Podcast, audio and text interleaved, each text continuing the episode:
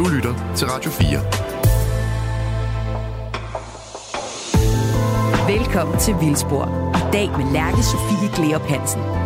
Du lytter til Vildspor på Radio 4, og øh, i dag er det et af de her særlige afsnit af Vildspor, nemlig et af de her nørdehjørnede programmer, hvor vi nørder lidt mere igennem med nogle artsgrupper. Og i dag der skal vi øh, tale om mosser. Og det er sådan lidt i anledning af julen faktisk, fordi måske kan nogle af jer huske, at vi sidste år i et juleafsnit af Nørdehjørnet talte om laver. Fordi laver er tit noget, der øh, optræder i vores juledekorationer herop til jul, vores øh, adventskranser og kalenderlys. Men, øh, men det, det, vi talte om sidste år, det var, at de tit bliver solgt som alt muligt mystisk ude i butikkerne. Så ved supermarkedet, så kan man købe hvidemos eller finsk mos eller et eller andet, og så er det i virkeligheden en lav. Så gå lige tilbage og lyt til det program, hvis øh, i skal, I skal blive lidt klogere på laver. Men selvfølgelig først efter, at I har hørt om mosser, for det er jo det, vi skal tale om i dag, Emil. Ja, det er det. Øhm, og det er jo sådan øh, lidt med det samme ophæng, at mosserne de øh, kommer ind i vores stuer her i, øh, i december måned og sidder i juledekorationen og i, og i adventskransen. Og øh, når jeg sidder derhjemme og kigger på øh, min juledekoration, så kan jeg godt se, at der er noget mos. Og jeg har da også en gang for 10 år siden haft et kursus i biologi øh, i mos, øh, mosbestemmelse. Det ligger lidt øh, fjernt på hylden, øh, så vi har brug for assistance til at hjælpe os ind i mossernes verden og finde ud af, hvad er de her mosser egentlig for nogle, øh, for nogle øh, væsener. Og til det har vi øh, inviteret dig, Bent Odgaard. Velkommen til. Tak skal du have. Øh, du er øh, biolog og professor emeritus. Øh, og så er du øh, meget glad for mosser. Det er rigtigt, ja. Og det har jeg været i mange år. Øh, lige siden jeg var studerende faktisk. Øh, jeg var jo... Altså grunden til, at jeg blev interesseret i mos, det var jo sådan lidt øh, en, en sideting i forhold til de højere planter. Jeg er opvokset i landbruget, dengang man stadigvæk gik og hakkede roer. Og for dem, det er jo ikke ret mange, der gør det i dag, så lige for at forklare, hvad det er, så er det jo dels at sørge for, at der er en bestemt afstand mellem de enkelte roer, så de kan udvikle sig, men så skal man også hakke ukrudtet væk. Og jeg var meget fascineret af det her ukrudt, som jeg gik og hakkede væk og kunne se, at der var mange forskellige arter. Og der var ingen, jeg kunne spørge om, hvad det var for noget. Landmanden, han havde nogle navne til noget af det, men jeg fandt ret hurtigt ud af, at det var sådan, det var, det var samlearter. Så han havde noget, der han kaldte vandarer, for eksempel. Men det var flere forskellige, kunne jeg se. Så det var, jeg holdt hurtigt op med at spørge ham. Og, dem, der var allerpænest, dem blev jeg simpelthen lade være med at hakke op. Øh, men jeg havde den der iboende trang til at finde ud af, hvad det var. Og så begyndte at læse biologi, så, øh, så var det et enormt, øh, enorm oplevelse for mig. Pludselig der blev sat navn på, hvad de der planter var. Allerede det første efterår, der, der kom vi på ekskursioner. Det gjorde man dengang. Der var sådan en bus fuld af studerende, der blev kørt ud. Og så fik vi lært, hvad de hed. Og så kunne der sætte navn på den. Og så kunne man begynde at finde ud af, okay, hvad kræver den art så, og hvor vokser den hen? Og så når lige pludselig så blev det åbnet op for en masse økologi og plantegeografi og en hel masse. Det var så spændende. Mm. Men så blev det jo efterår og vinter. Ja, og så kom der en krise. ja. Så kom der en krise, og så måtte jeg finde på noget andet at kigge på. Øh, og øh, så fik jeg fat i en bog, øh, en svensk bog, tyk en, som øh, hed Svenska vækster, af en, der hed Bjørn Ursing. Og der var der svampe, og der var laver, og der var mosser i. Og det var fedt, fordi så havde jeg noget andet at kigge på. Mm. Så kastede jeg mig over laverne faktisk først, men så blev jeg lidt træt af dem, fordi de var sådan lidt svære med at gøre, når man samlede dem ind, for de gik nemt i stykker, og så fandt jeg også ud af, at så skulle man også have nogle kemikalier tit for at bestemme dem, og det havde jeg ikke adgang til. Og så var det så, mosserne kom ind, og de var så fine, de var grønne hele året, og så begyndte jeg at interessere mig for dem, så havde jeg noget hele vinteren og, og foråret at kigge på. Og det har så holdt ved lige siden. De har så også den fordel, synes jeg, at i modsætning til de højere planter, så er de, øh, så er de autentiske. Det vil sige, at der er ikke nogen, der har plantet dem, som regel er. Øh, de vokser der, fordi lige, de har selv fundet derhen, og de har det der fundet det der voksested, og så er der ikke så mange, der lægger mærke til dem, og så kan man gå selv et sted, hvor man tænker, der ikke er noget spændende, så pludselig så finder man noget spændende, når man kigger på de mosser der. Øh, og de skal så fortælle noget om voksestedet, og de kan fortælle noget om det klima, som er i gang med at forandre, forandre sig, og det kan vi så snakke om lidt senere øh, og en hel masse andet øh, om menneskelig påvirkning og sådan noget. Så der er mange ting, man kan få ud af de her mosser. Men det primære det er sådan det der med, at det, det er spændende at gå og finde noget, som man ikke umiddelbart ser, og så viser det sig, så dukker der noget op, som er autentisk i forhold til det selv har fundet derhen. Mm. Jamen det er jo, det, det, det, det, det glæder jeg mig til at høre meget mere om. Øh, autenticiteten af mosserne og alle de øh, andre ting, man kan, man kan blive klogere på ved at kigge på mosserne.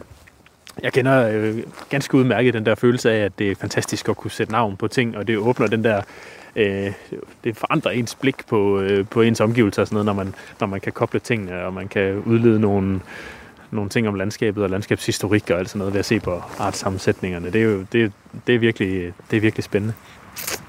Øhm, Bent, vi står i Skåde. Øh, det er her, vi er her øh, midt, i, øh, midt i december. Øh, hvor er det, vi skal hen? Jamen, nu skal vi hernede i øh, øh Moskov Storskov, øh, som er jo faktisk en ganske spændende skov, og derfor er det så også blevet Natur 2000-område.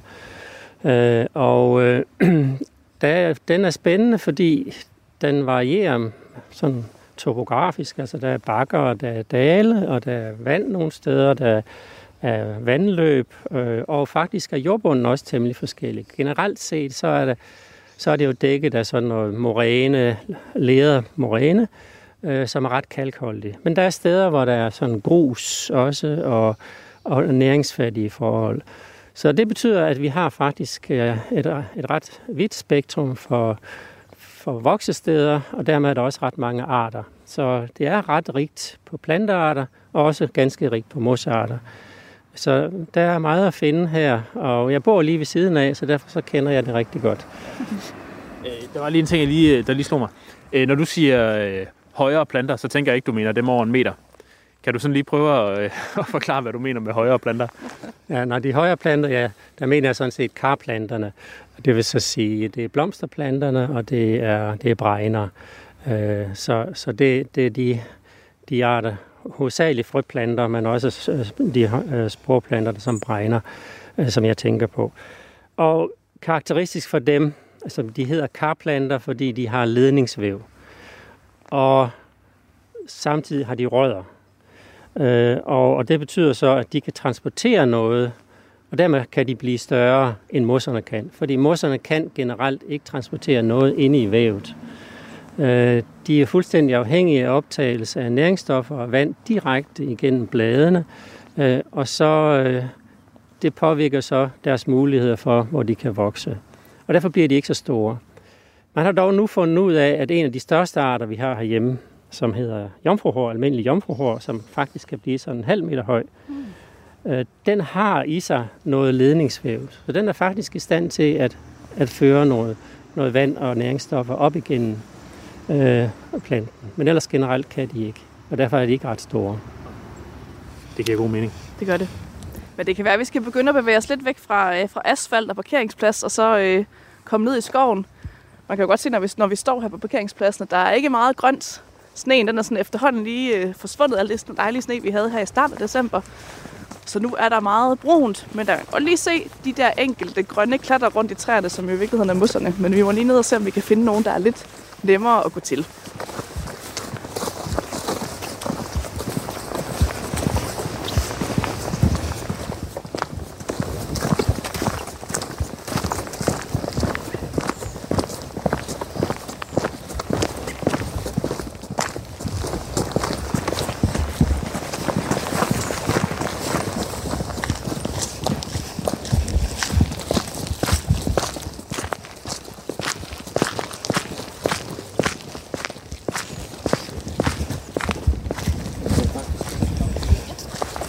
Fordi allerede her har vi en mosser. Mm. Ja. Øh, så nu står vi så her bare langs med en vej, og der er så plantet et par æbletræer. Og øh, nogle af grenene, de, de står sådan lidt ud til siden. Det skal man typisk gøre med frugttræer, have den ud til siden, for at de blomstrer og sætter frugt. Og allerede her kan vi så se, at her er mosser på. Og det er det, vi kalder for epifytter. Fordi de vokser. Epifyt betyder på en plante. Så det er en mos, der vokser på en anden plante, i det her tilfælde på et, et træ på bark. Den gør ikke træet noget, den vokser bare på den. Og øh, de her mosser, der vokser på sådan et sted, de er fuldstændig afhængige af, hvad der kommer til dem øh, fra luften, og eventuelt bliver slynget op her fra vejen. Og øh, jeg sagde før, at de ikke har nogen, de har ikke nogen rødder, de har ikke mulighed for at transportere noget, så lige så snart det bliver lidt tørt, og det kan vi se på dem nu, så kommer de sammen, og så lukker de ned for deres øh, fotosyntese. Og øh, så er de sådan bare i et hvilestadie. Begynder der så at regne, kommer væde på den, så går der måske bare en halv time eller sådan noget, så er fotosyntesen i gang igen. Okay, det er meget hurtigt. Det er meget hurtigt, og det er faktisk en specialiseret ting. Og det gør måske lidt overraskende, at mosser faktisk har et stort genom. Mm. Okay. Øh, I forhold til, til andre planter har de et vældig stort genom, fordi det kræver mange ting at kunne lave det der trick med at kunne lukke ned og kunne tåle øh, udtørring i rigtig lang tid, og så hurtigt lukke op igen. Så det er en specialiseret ting, selvom man tænker, at det er nogle, det er nogle simple øh, organismer, sådan nogle. De er, er meget specialiseret, hvad det angår. Hvor- Ja, nej, der er faktisk min. Det kan være, det var det samme, spørgsmål. samme spørgsmål, vi ville stille. Øh, hvor gamle er mosserne som artsgruppe? Jeg tænker, altså hvis så specialiseret øh, adfærd, det, det øh, kan måske også være noget, der har taget lang tid om at udvikle, eller? Ja, og der er vi så lidt begrænset, øh, fordi øh, mosserne, de har ikke nogen, øh, de har ikke noget lignin i sig for eksempel, så de, de bevares ikke særlig godt i aflejringerne. Så vi har ikke, øh, vi har ikke nogle, nogle fund af fossiler helt til langt tilbage, men, men de regnes faktisk for at være nogle af de første planter, efter øh, der kom landplanter på, på, på jorden. Øh, så de, de udvikledes ganske hurtigt. Og nogle af, af mosserne, den del vi kalder levermosser, de har jo også nogle meget primitive vækstformer. De er bare sådan et, et fladt løv, som deler sig, som, hvad vi kalder dikotomt, i to dele ud skudspidsen, og det er sådan nogle primitive øh, former. Øh, vi ved, når vi kommer længere op, når vi kommer op i den periode, hvor, hvor vi, vi har dannelsen af, af, af rav, som jo er harpix, som er, er omdannet til en, en til, til rav, øh, at der i er fanget mosser, så der kender vi dem i hvert fald derfra. Men helt langt tilbage kender vi ikke. Men, men de, de regnes for at være meget gamle, også, altså ældre end blomsterplanterne. Jeg tænker på, hvor længe de egentlig kan være udtørret. Altså nu tror jeg, de fleste vil synes, vi får rigeligt regn i Danmark, så det er ikke så længe, de nødvendigvis skal være udtørret her, men ja. både i forlængelse af det, øh, eller også i forlængelse af det, hvor langt, hvor tørt lever sådan nogle mosser egentlig? Altså finder man dem også på kanten af Sahara, eller øh, hvor, hvor, hvordan kan de leve? Ja, de er jo meget specialiserede, og, og, og det kommer an på, hvilke arter det er. Men generelt set, altså dem, dem der kan tåle bedst udtørring, de kan klare det i rigtig, rigtig lang tid. De kan også klare at, at ligge udtørret i, i et herbarium i lange perioder. Mm. Øh, her inden for de senere år har man for eksempel fundet mosser under gletsjere, som, hvor man ved, at de har ligget begravet i 2000 år. Og så har taget den frem, og så begynder de at vokse. Hold op. Så det er, det er så ikke tørke, der begrænser det, det er kulde og, og lys. Mm. Men, men det siger noget om, hvor, hvor lang tid nogen af dem kan. Så er der andre over i den anden side, som er specialiseret til at vokse, for eksempel ved vandfald, og som kræver høj luftfugtighed hele tiden.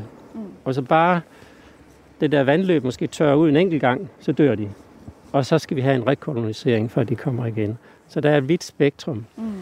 Men udover at mosserne kan tåle det, så er de jo også øh, ligesom habitat for en række af smådyr, som også kan tåle den der slags. For eksempel juldyr. Ja. Øh, det, det er juldyr, som sådan kravler, øh, kan kravle ligesom en målerlarve. øh, de lever der i, og, og de har nogle hvilestadier. Øh, når de tørrer ud, så, så lægger de sig sammen i en kugle. Øh, og der kan de ligge i overvis i herbarierne. Når jeg samtidig kigger på øh, en mos, som har ligget i herbarium måske 10 år, og tager den frem, kommer vand på, kigger i mikroskopet, og så, får jeg, så sker der et eller andet. Telefonen ringer, eller jeg skal have en kop kaffe, eller sådan, og så går der en halv time, så kommer jeg tilbage. Så de der juledyr, så har de foldet sig ud, så begynder de at kravle rundt ned i præparatet, fordi nu er det dejligt ved øh, varme og vand, og, Øh, og tardigrader, altså mosdyr, øh, er, der, eller er der også. Øh, så der er, altså for, for en zoolog, der interesserer sig for den slags, så er det også vældig interessant med, med de her mosser. De er levesteder for rigtig mange ting. Og det ved fugle for eksempel også. Man ser tit til, at fugle sidder og hakke i mos der, fordi der er spændende ting og sager der i. Så det er en helt speciel øh, kan vi sige, habitat, mikrohabitat. Ja, det tror jeg, det jeg har tænkt over. At der selvfølgelig også er, er arter, der lever nærmest særligt tilknyttet de her fine små mosser. Hvad... Et, øh, der var et projekt her i forbindelse med den hjemmeside, der hedder arter.dk, som øh, hed Masseeksperimentet, hvor skoleelever skulle samle mosser og laver ind. Og derefter så skulle nogle af dem så undersøges for, hvad der var øh, at, øh, af dyr i. Og der fandt de jo flere nye arter, fordi der simpelthen ikke var nok, der kiggede efter. Mm. Øh, så, øh, så det er jo lidt spændende. Ja. Øh, hvad hedder de, dem der vokser her? Ja, det er i slægten furehætte, øh, og øh, det her er formodentlig almindelige furehætte, men de er, de er ret svære at bestemme ude i felten. Øh, for at være fuldstændig sikker, så skal man have dem hjem i mikroskopet. Men det her er formodentlig almindelig furehætte. Ja. ja. Der sidder sådan en lille... Som har et lille sporhus på. Ja. Det er jo sådan, at, øh, at nu er det jo så en, en gammel gruppe, men allerede de her har jo fundet ud af det der med vekslen mellem øh, generationer. Mellem en generation, som har et sæt kromosomer, og så en anden generation, der har to sæt kromosomer. Det de kalder haploid og diploid. Øh, så den grønne plante her hos mossen, det er den, der har et sæt kromosomer, mens øh, sporhuse og stilken under har to sæt kromosomer.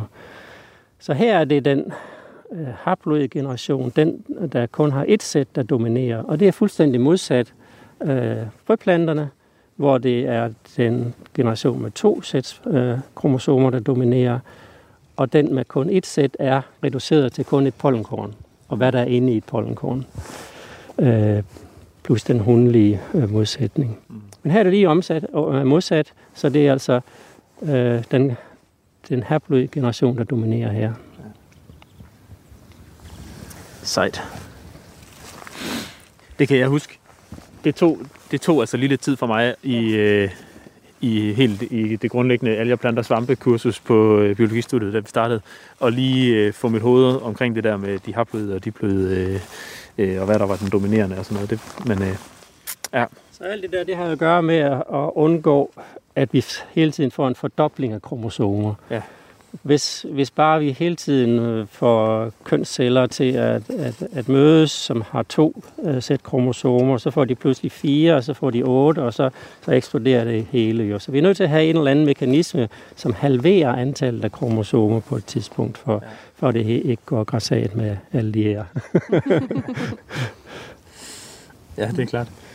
Øhm, der sidder også en anden en heroppe. Det gør der. Og øh, den vi kiggede på før, furehætten, det var sådan en type af dem, vi kalder topfrugtede, hvor sporhuset sidder oppe i toppen af skuddet, og øh, de danner sig typisk sådan nogle små puder. Den anden her øh, er dem, vi kalder sidefrugtede, hvor sporhuset det sidder på, på siden af stænglen, og så øh, er de typisk mere øh, grenede, og de ligger ligesom mere ned og laver sådan nogle modder i stedet for. Skal jeg lige kigge på den med min lup? Jeg har glemt min look. Det er pinligt, når nu vi skal ud og kigge på mosser. ja, der er vi virkelig dårligt forberedt. Ja.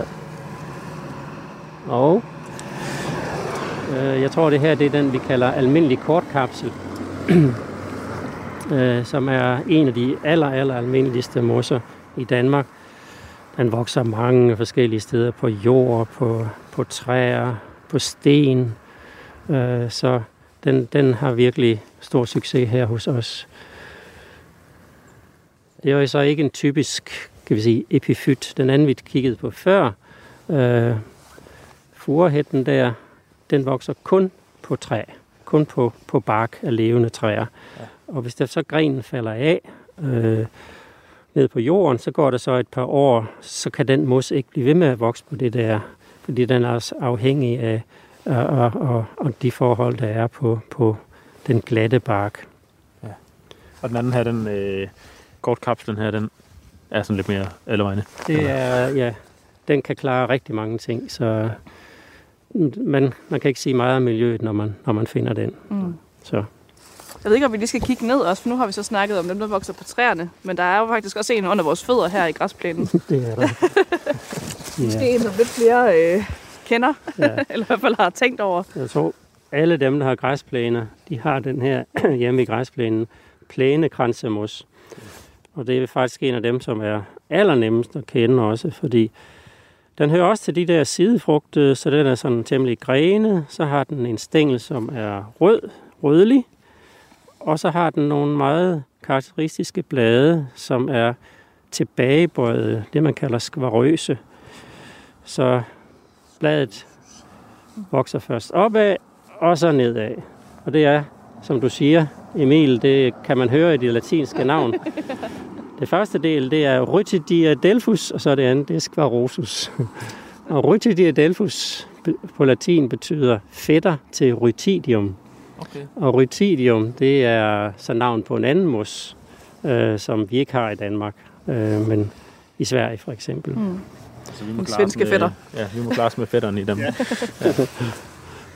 Ja, dem fik vi også lige med Ja. til alle dem, der har græsplæner derhjemme. Skal vi bevæge os lidt længere øh, mod skoven? Lad os gøre det. Du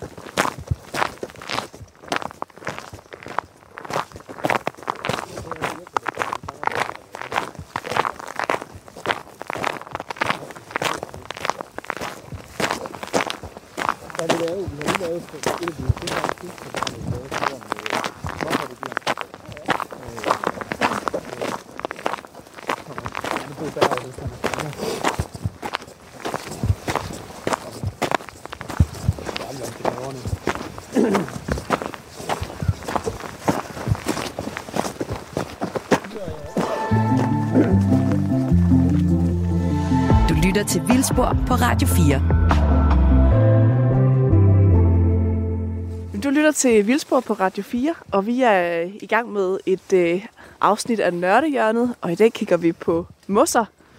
Og det er jo sådan lidt i, i anledning af julen, kan man godt sige, fordi mosserne er måske også noget af det, vi tager, vi tager med ind i stuen her i, i juletiden og har i vores øh, juledekorationer. Og vi synes, vi, vi havde lige brug for at blive virkelig skarpe på, hvad det egentlig lige er, mosser er for nogen, og også komme ud og se en masse arter. Så vi er lige nu ude i, øh, i Moskoskovene, her sådan lidt sydøst for Aarhus, og heldigvis fået Bent Odgaard med, som er øh, skarp på mosserne til at vise os en masse arter og fortælle os en hel masse om deres øh, ret spændende levevis. Og Bent står og øh, peger. Der er nok gevinst. vil lave sådan en Attenborough her. Ja.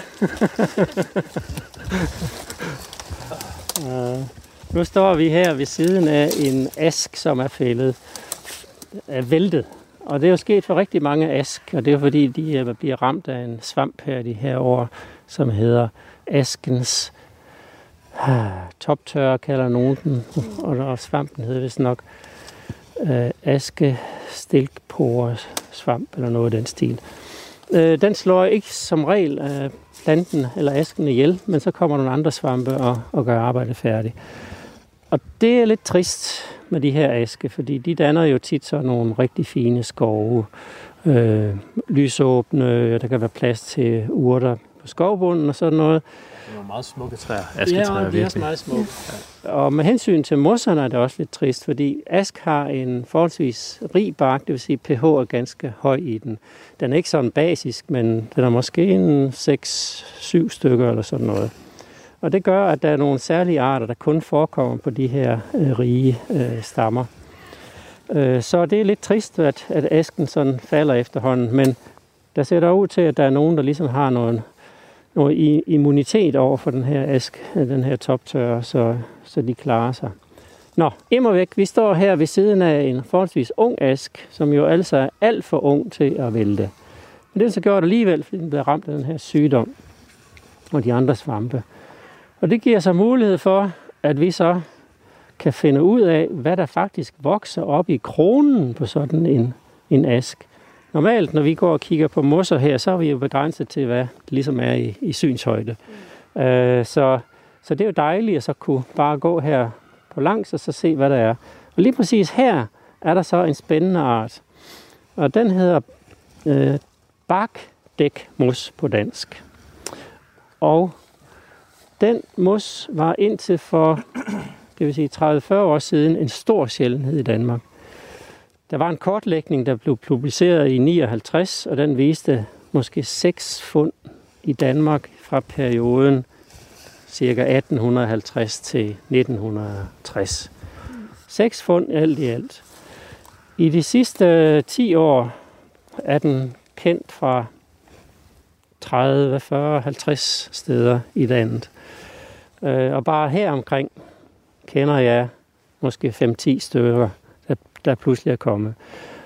Det er jo sådan, at det kan være svært at sige, hvornår noget det begynder at brede sig, hvornår det bliver mere, mere hyppigt. Men i det her tilfælde ved vi, at der er mange, der har gået og kigget før i tiden, og der har været så få fund, og i dag er der så mange fund, så er vi helt sikre på, at den altså er meget mere almindelig i dag, end den var tidligere. Og det passer sammen med et mønster, som vi ser fra andre lande, at den i Holland for eksempel har bredt sig ekstremt kraftigt, og nu er en meget almindelig mos dernede. Holland er jo lidt foran os, fordi klimaet, klimaet er lidt, lidt mildere der. Det, den formodentlig reagerer på, det er, at, at vintertemperaturen jo er steget ganske kraft, kraftigt her de senere år. Det er jo faktisk, vi er i gang med klimaændring. Der er ingen tvivl om det. Nu har vi statistik, der påviser det. Og det, der specielt sker, det er, at vinterne bliver mildere. Og vi får også øget nedbør. Men det her, den her reagerer nok på de mildere vinter. Det er jo faktisk øh, omkring 2 grader, at øh, gennemsnitstemperaturen er steget i, i januar. Og den er forholdsvis nem at kende, fordi den danner sådan ligesom en flade hernede. Den hører til de der sidefrugtede arter. Den danner en, en flad pude, i starten kan den være lidt vanskelig, men så går der ikke så lang tid, så sender den nogle skud op, som står vinkelret ud fra stammen, og det er de skud, der så har sporhuse på. Øh, så det gør, at man selv på afstand kan, kan kende den øh, ganske nemt. Øh, og de der sporhuse, de sidder på en ganske kort stilk, og omkranset af nogle særlige blade. Så den er nem at kende, øh, og, og blev derfor også registreret øh, forholdsvis hurtigt, når den kommer. Bagdækmos. Så det er et eksempel på, på, hvad der er i gang, og hvordan mosserne registrerer faktisk med det samme, når klimaændringerne er der. Så øh, det er, øh, det er noget af det, de er gode til. Øh, de skal jo ikke vente på for eksempel, at jordbunden ændrer sig, eller de skal ikke langsomt øh, indvandre, fordi de har en kort spredningsafstand. De spredes med sporer, og sporene kan spredes over meget lange afstande, og derfor så kan de meget hurtigt indfinde sig, når klimaet er til det.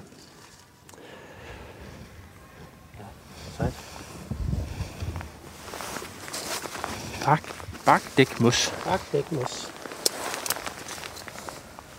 Mm. Skal se, om jeg kan se, om der er nogle sporehuse på lige nu.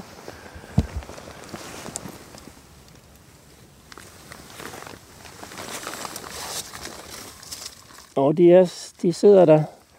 De er på vej. De er ikke modne endnu, men øh, øh, de er dannet her i efteråret, og så modnes de i løbet af foråret. Øh, så den er altså så også i gang med at, at lave nye sporer, så den kan sprede sig endnu mere. Og den kan altså ret godt lide at vokse på, på øh, træer, som har en nogenlunde høj pH. Så vi finder den på ting som øh, pil, øh, på øh, hyld, på ask, på bæverasp, men også på, på andre øh, arter.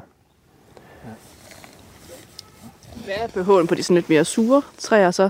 Ja, så er vi så over i sådan noget som græn og røde og sådan noget. Og så er pH, ja, den er betydeligt lavere. Øh, måske nede omkring 5 eller sådan noget, mm. eller endnu lavere. Men også på det enkelte træ kan pH også ændre sig. Der er nogle få studier, som kigger på pH fra, fra toppen og så ned efter. Og det viser, at generelt er pH faktisk lavest op i toppen, og så stiger den ned efter. Og det kan hænge sammen med, at, at der faktisk lægger en smule materiale ud af barken på sådan et træ, og det har en lidt højere pH, og det, øger så til, det fører så til, at nedad der, der får vi øh, højere pH. Så vi kan godt, selvom ask her har en forholdsvis rig bark, så kan vi godt finde nogle sådan lidt sure arter oppe i toppen. Der er et andet eksempel hernede, øh, lidt længere væk, hvor, hvor vi har en, der hedder åben krog. Og ja, jeg har et problem med de der danske navne, fordi dengang jeg lærte mosser, så var det altså kun latinske navne. Så en gang imellem, så må jeg slå op på en liste for at huske de danske navne. Øh, de er kommet til senere. Så den, jeg skal slå op nu, det er Antitrichia cortipendula, som nu hedder åben krogtand. Åben krogtand. Åben krogtand har været en af de arter, som har lidt meget under luftforurening. Øh, og derfor er den, har den været meget sjælden i en periode i sidste halvdel af, af 1900-tallet. Nu er den så begyndt så småt at brede sig igen. Øh, men den hører til på det mere, det mere sure bark. Øh, men lige her i nærheden, der vokser den faktisk på øh, en, en ask, som har, er blevet fældet, eller den væltede. Og der kan vi så se, at den har vokset op i kronen på den ask. Og, og det kan vi så forklare med, at deroppe er pH en lille smule lavere. Men det, at den er der, det viser noget om, at, at luften faktisk er blevet renere. Og den er blevet renere med de forsurende stoffer. Og det var jo et stort problem med svoldioxid der i 60'erne, 70'erne, 80'erne. Og siden da er det så gået meget fremad. Det kan vi se direkte på målinger på luftens kvalitet, at der faktisk er meget mindre forsurende stoffer i luften i dag, end der var dengang. Men vi kan også registrere det på mosserne. Et helt kontant eksempel har vi inden for Midtbyen. Da jeg studerede for 50 år siden, der boede jeg lige ved siden af Botanisk Have. Og dengang var jeg også interesseret i mosser, så jeg gik og kiggede på, hvad der var. Det var meget hurtigt overstået, øh, i hvert fald for epifyrternes vedkommende. Der var kun én eneste art, nemlig almindelig krøltumus, og det er sådan en af dem, der tåler allermest af det sure. Så den, det var den eneste, der kunne være inde i midtbyen på det tidspunkt. Øh, så for et par år siden, der blev, havde den glæde at blive morfar igen, og så øh, gik jeg rundt med mit barnebarn på, på maven her, i sådan en lille sele, og så kunne jeg ikke bukke mig ned og kigge på noget, men jeg gik igennem botanisk have, så kunne jeg kigge på epifytter, mens hun lå og sov. og så opdagede jeg til min glæde, at nu var der et væld af nye arter, der voksede på stammerne inde i Botanisk Have. Øh, og det gør de jo altså nu, fordi øh, luftkvaliteten inde i byerne er blevet meget bedre med hensyn til, til forsurende stoffer. Mm. Så det er jo en positiv historie. Så der, også den her åben krogtand, den er begyndt at brede sig. Heldigvis. Så der sker noget godt. Det er godt, der er nogle positive historier. det ikke er, at alting forsvinder på grund af klimaforandringer eller et eller andet. Eller flytter sig i hvert fald. Hvad er der ellers på stammen her? Der er der lidt andre ting, som jeg lige kan, yeah. kan se uden at vide så meget. En af de mest almindelige arter her, nemlig almindelig cypressmus, som også hører til de sidefrugtede, og som kan kendes ved, at bladene de er ensidigt bøjet, og så mangler de sådan en midtribe, og så har den sådan en særlig glans. Øh, den glinser ligesom. Mm. Øh, den er utrolig mangeformet, så de første mange år, jeg kiggede på mus, der tog jeg hele tiden sådan en med hjem, fordi jeg synes, nu så den anderledes ud end alle de andre, og så viste det sig at være det samme. så det var, lidt kedeligt. det var lidt kedeligt. Så jeg har et ret intimt forhold til den her mus. så, det, er velstuderet. Og så har vi ellers øh, den samme slægt, nemlig furehætte, ja. som øh, vokser rundt omkring. Og skal vi se, der har faktisk en anden art end den, vi så før. Der kigger jeg lige på den i luppen.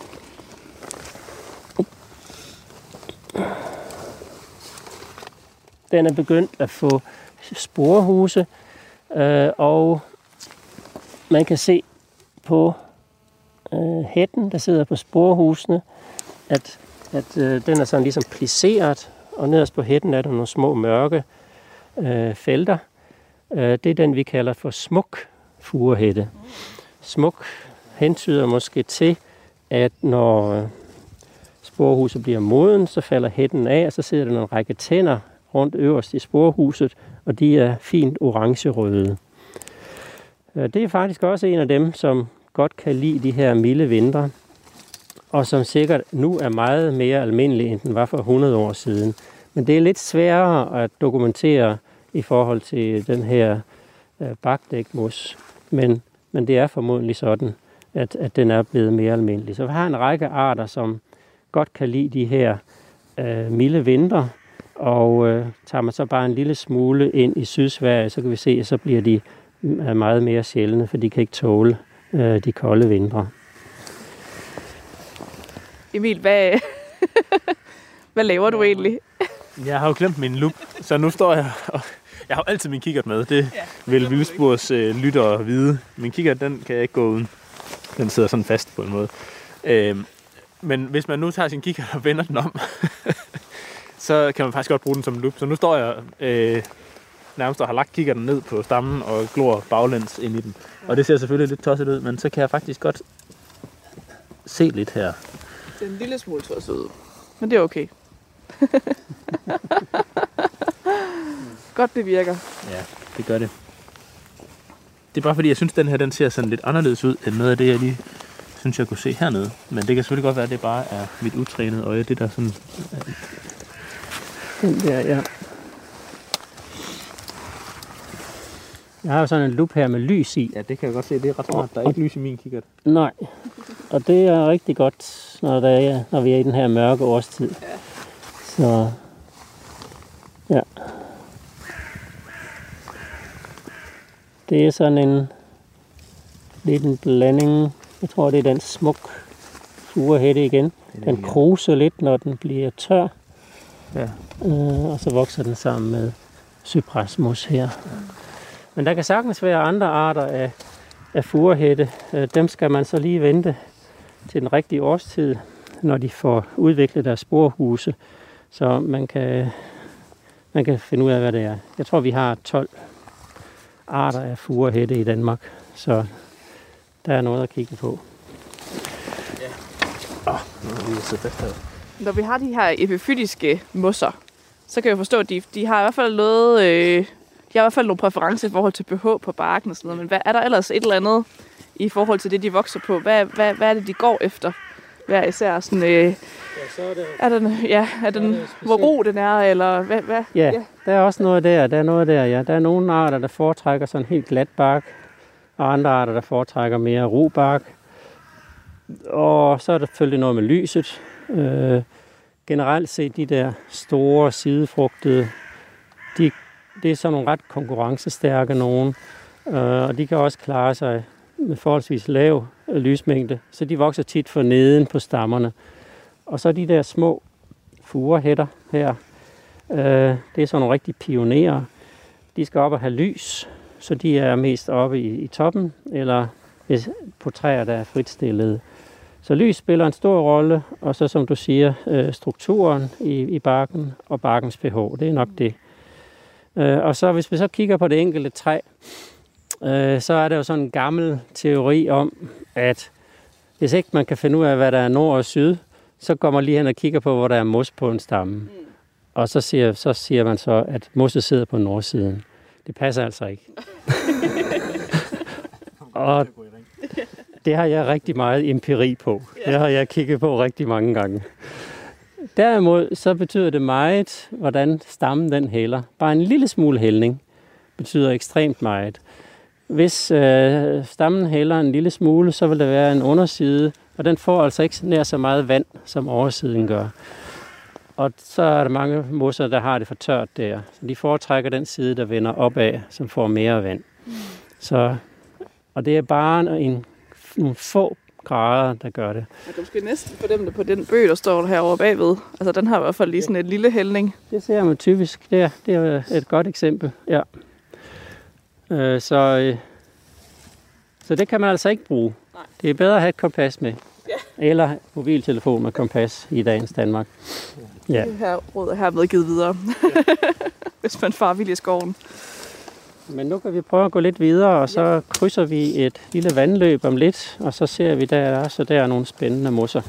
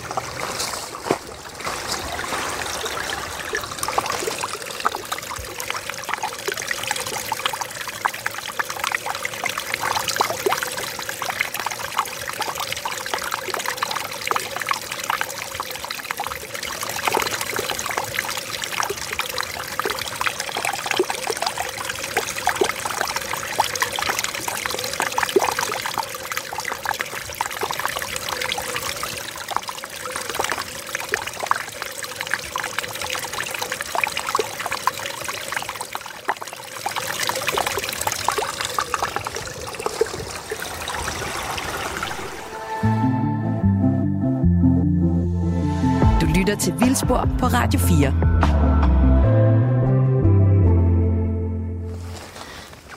Ja, vi laver lige et lille stop her. Nu står vi sådan i en løvskov jo. Og generelt set, når man kigger ud over løvskoven sådan her et tidlig vinter, så er der ikke ret mange mosser. Og det er fordi, at bladene fra løvtræerne, de dækker jo rigtig meget her rundt omkring. Øh, I modsætning til en nåleskov, hvor man så har mere langsomt affald af nålene. Vi har ikke sådan en, en enkelt sæson, der dækker det hele. Så inde i nåleskoven er det typisk flere mosser, hvis der er lys nok, end der er her på, i, i, i løvskoven. Men nu står vi her ved et lille sideløb til øh, Skelbæk. Skelbæk øh, hedder sådan, fordi den var skældet mellem Marcelisborg og øh, Mosgård øh, gods i gamle dage. Øhm, og her er så nogle, nogle sten lagt ud, fordi der er lavet en lille overgang. Og på de her sten vokser der så nogle lidt sjove mosser. En af dem, nu er den altså blevet meget sjælden, kan jeg se, for den er kun en lille bitte tot af den tilbage. Den er dernede, øh, og den hedder... Så sådan helt op. Ja, det gør den nemlig. Tandet trådmos taxifylum viskrili. Og den er faktisk en rigtig sjælden, øh, stor sjældenhed. Øh, og den kan man bedst kende i mikroskopet. Den har nogle flade skud, øh, og så sidegrenene står sådan en, en ret stor vinkel ud til, til siden.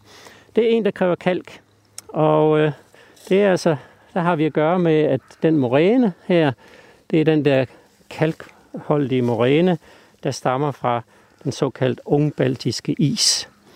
Øh, den sidste nedisning, vi havde under sidste istid, for omkring 22.000 år siden. Vi havde jo overskridelser af is flere gange under sidste istid, men det her var den sidste, og den kom mærkeligt nok fra sydøst. Øh, så den kom ikke sådan direkte nordfra. Den havde bevæget sig ned i Østersøen og så, og så op og, og, og kom herfra. Og det betyder, at den har overskrevet en masse øh, kalkholdige aflejringer fra kridttiden, og så har den bragt, bragt det med sig. Så Øh, den der ungbaltiske is, den har så en øh, ydergrænse, ikke helt ude ved det, vi tænker på er, er isranden normalt, men, men lidt før. Øh, og, og det, der ligger indenfor her ned langs den øh, jyske østkyst, øh, det er præget af kalkholdige moræner, og det giver så øh, mange spændende øh, voksesteder for planter også. Og det er den kalkholdige moræne, der gør, at en art som den her tandet trådmos også kan være her. Så den foretrækker at vokse på sten ved siden af vandløb, men på steder, hvor der ikke hele tiden er fugtigt. Der skal være sådan, nogle gange, så løber der vand her, men nogle gange gør der ikke. Så det er meget typisk, at den er langs med vandløbet, men sådan lidt væk. Altså den, skal, den kan ikke lide at blive rigtig våd. Sådan. Øh, den skal ikke øh, overristes hele tiden. Så det er en af de specialiteter, vi har her. Øh, og som, ja, måske kendes fra 10 steder i den land eller sådan noget. Okay. Det er virkelig øh, eksklusive sager. Ja, det er ja. eksklusivt, ja. det er det. Her, bor den kun på den sten der, den der lille, lille, lille plamage, der er tilbage? Eller? Øh, kan vi gå op på den næste overskæring, som ser tilsvarende ud, og så er der også en plamage deroppe, som er større. Okay. Og det er de to eneste steder, jeg kender fra i skoven. Ja. Ja, så kan jeg godt se, at den er ikke... Så er det ikke så meget, nej. Og så kan man ikke lade med at spekulere på, når nu den så sidder der, hvorfor sidder den så ikke derovre på den sten, lige ja. ved siden af? Hvad er det, forskellen? Det er et godt spørgsmål. Sådan noget finder vi jo aldrig ud af. Der er øhm, noget helt særligt. Men der er, der er noget generelt med, at øh, arter, som kommer først, de har en fordel. Ja. Og så dem, der typisk kommer først, det er dem, der er i nærheden. De kan spredes til, til noget nyt. Hvis der så opstår et nyt voksested, så kan de øh, være hurtige til at, øh, at komme. Og der var vi næsten ved at blive kørt ned. Nogle mountainbikere. Ja. Cykelfelt.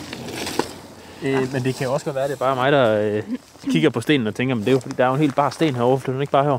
Men der er jo nok i virkeligheden, hvis man giver sig til at kigge efter, en hel masse små laver og alt muligt andet, der, der laver noget kemi på sådan en sten. Ved, ved man noget om det, om konkurrence mellem mosser og laver på sådan nogle voksne steder, om det har nogen betydning? Altså man kan se, at de, de konkurrerer med hinanden nogle gange. Jeg kender ikke selv så meget til det. Øh, men man kan se, at der, der foregår noget. Øh, øh, og øh, det kan godt, de har jo, de har jo deres våben begge to.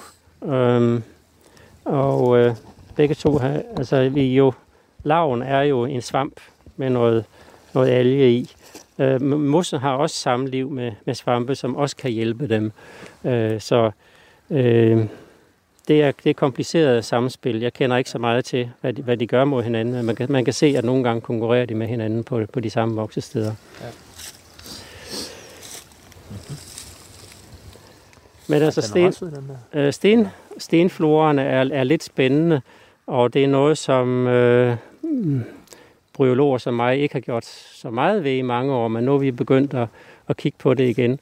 Og det viser sig, at der altså er altså en hel del arter, der har været overset. Blandt andet her for i august fandt jeg en ny art fra Danmark på en sten over ved Herning, øh, som sikkert har været der i meget lang tid, men man har bare ikke set den før. Så, og generelt set, så, så finder vi en til to nye mosarter hver år. Øh, som nogle af dem er så på grund af klimaændringer måske, men mange af dem er bare nogen, der har været overset. Mm. Så. Jamen, det var vel også nogenlunde øh, historien med, med laverne i, ja. i programmet sidste år. Det tror jeg. Hvor de måske endda finder endnu flere nye. Øh, hvordan, hvor, hvor velstuderet er mosserne eller sådan, som, som gruppe i Danmark? Øh, desværre er det jo sådan, at, at, at universiteter har set sig tvunget til at skære ned på alt, hvad det sådan hedder systematik og sådan noget. Så der er ikke længere nogen ansat på universiteter, som beskæftiger sig med mosser. Så vi er kun amatører tilbage, som skal holde øje med, hvad der sker på mosfronten. Øh, så det er jo ikke så godt.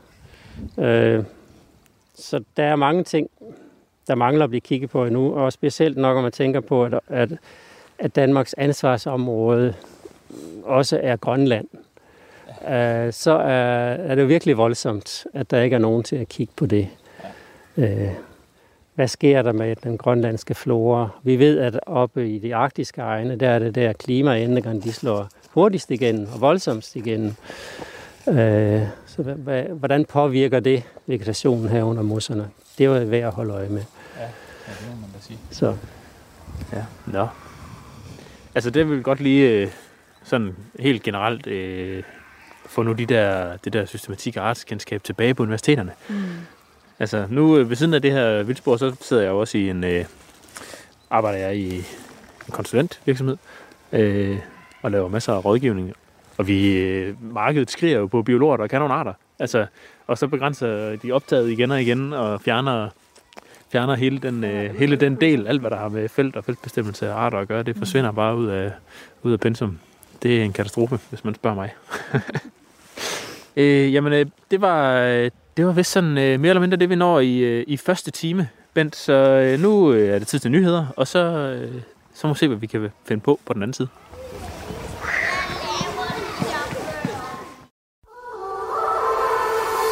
Du lytter til Radio 4. Velkommen til Vildspor. I dag med Emil Skovgaard Brandtoft. Så er vi tilbage i øh, Mosgård. Du lytter til Vildspor på Radio 4, og vi er, øh, har lige taget hul på time 2 af, af dagens udgave af Nørdehjørnet, hvor vi er øh, taget i skoven sammen med Bent Odgaard for at kigge på mosser. Øh, og i første time har vi øh, bevæget os lidt ned i øh, øh, ned igennem skoven og har talt om forskellige epifytter og hvad, hvad, hvad for nogle øh, forhold på forskellige typer af bark og sådan noget, som, som nogle af de her arter godt kan lide. Og vi har kigget lidt på, øh, øh, på en, en, fin lille, en fin lille mos nede ved et lille, et lille vandløb hernede. Og nu er vi gået øh, 15 meter og har fundet det næste stop.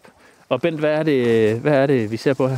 Ja, her står vi så med en anden epifyt, øh, som er stor og flot, og den kan kendes på lang afstand, fordi man kan se, at de enkelte skud, det er igen sådan en sidefrugtet en, de, de sidder vandret ud fra, øh, fra stammen og danner sådan nogle lag, næsten vandrette lag henover. Den hedder almindelig fladmus, selvom den nu ikke er særlig almindelig. Men det er også en af de arter, som øh, er en rigtig god indikator for, at her har vi et godt miljø for, for øh, øh, epifytterne. Øh, den kan sådan set bedst lide en, et ret højt pH, men her vokser den på en bøg. Og det kan den godt gøre, hvis vi har et stabilt øh, gammelt skovmiljø. Så, så det er altså en god indikator for, for gammel skov, kan vi sige. Øh, øh gammel bøgeskov. Øh, og den er nogenlunde, altså vi kan sige, den er almindelig her i Moskårskoven, men vi har den flere forskellige steder. Den kan også godt vokse på sten, men øh, øh foretrækker at vokse på, på, på træstammer, øh, som, som her. Så det er en god ting. Hvis vi så kigger lidt længere ned ad stammen, så forsvinder den. Og i stedet for så ser stammen sådan helt lysende grøn ud. Ja, ja det er nærmest skriggrønt ved der. Ja, det jeg sige, det er lige for det sådan neon, øh, neonlys. Ja. ja, det er der en grund til. Det er fordi det her træ, det står lige op ad en sti. Og her i Moskvaskoven er der jo mange, der lufter hund. Og når sådan en hund den kommer forbi sådan et træ, så er det jo et godt sted at markere. Og så letter man lige sit ben. Og det har så en konsekvens for mosens, fordi det kan den ikke lide. Det kan den ikke klare. Der er alt for meget kvælstof i og sådan noget. Og så kommer den her alge i stedet for og lyser op. Så øh, hvis man er lidt opmærksom, så kan man meget nemt finde frem til, hvad for nogle træer, der er tissetræer i en skov. Det er meget tydeligt. ja, det er virkelig tydeligt. Man kan også se sådan, hvis man lige kommer lidt om på den anden side, hvor man så lige kommer lidt væk fra stien, så, så er det som om øh, mosserne herover bliver sådan, altså her er de sådan helt, de bliver sådan helt, de helt visne, sødende her. Er det man også øh, ja. en, en, et par hunde, der lige er gået lidt længere om og tisset på den anden side ja, af træet? fordi nu er det der blevet forbrugt, øh, så nu, nu skal man finde et andet sted at markere, så kommer lidt længere om, og så er det sted, hvor mosserne ja. faktisk havde vokset, og nu kan man se, nu er de blevet strintet, strintet på, og så er de faktisk gået ud der. Så øh, ja. ja. Men heldigvis så kan, mos, så kan hundene jo altså, der er begrænset, hvor højt de kan strinde op, så, ja, så det er en effekt, vi har nede ved, ved basis af træerne. Ja. Ja. Lad os bevæge os lidt længere hen langs med skælbækken, og så finder vi et sjovt sted, hvor der er nogle sjove nye mosser. Nye mosser som i øh, for i dag, eller nye mosser sådan for, øh, for Danmark, eller nye, ny, ny, relativt nykendte, eller hvad, hvordan ny? Nye for i dag, ja. altså, og som er også er, er lidt sjældne. Ja. Og i øvrigt et sted, hvor der også er en, en fin øh, flora af, af blomsterplanter. Ja. Det er, jo, det er jo lidt synd for lytterne faktisk, at de ikke kan se, hvor vi står. Det er jo virkelig et, smukt, et smukt landskab med skælbækken, der løber ned igennem her i sådan en øh, bred ådal nærmest ned igennem skoven. Masser af store, flotte træer. Og ja, der er meget struktur.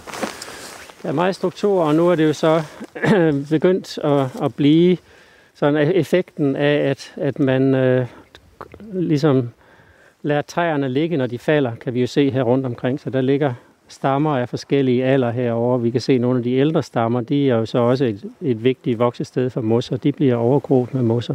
Og nogle, der er faldet for nylig, som, som ligger øh, uden mosser på endnu. Så, så skoven er ved at ændre struktur nu, i og med, at man lader øh, stammerne ligge, og som så får en, en større og større indflydelse på forekomst af laver, af mos og af svampe og alle de dyr, der er knyttet til den slags. Og det vi står i nu, det er jo så en bøgeskov, som man kan synes ser meget naturlig ud, men som jo i virkeligheden er en kulturskov, som er opelsket for at have bøg. Og det med al den bøg der, det går tilbage til slutningen af 1800-tallet, hvor bøg blev populær, fordi der var en øh, efterspørgsel på, på trækul. Og så begyndte man at, at, at plante bøg der og opelske bøg. Så hvis vi har stået i en helt naturlig dansk skov, så ville det ikke have været så meget bøg, så ville der have været en blandet skov af, af mange forskellige arter. Så det, som man tror er naturen, når man går herude, det er jo i virkeligheden udtryk for langvarig kultur. Ja. Øh, så, men når vi kigger på mosserne så, som jeg startede med at sige, så er det jo altså, så er de jo så autentiske på den måde, at dem er der ikke nogen, der har plantet eller fitlet med. De kommer bare, hvor, hvor der nu er plads til dem, og derfor er det lidt spændende at se, hvor de er.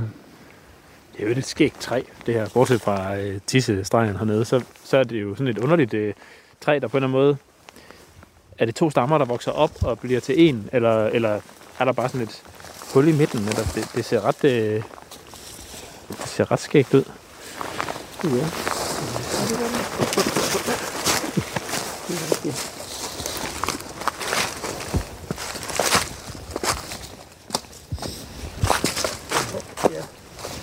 Eller er der er de en nede i bunden, og så deler de sig op og vokser sammen igen? Eller Jeg tror, det er det sidste, ja. Ja. Jeg tror, for ellers så kan de ikke vokse sammen. Det Nej. kan jeg ikke forestille mig. Det ser skægt ud. Ja. Hmm.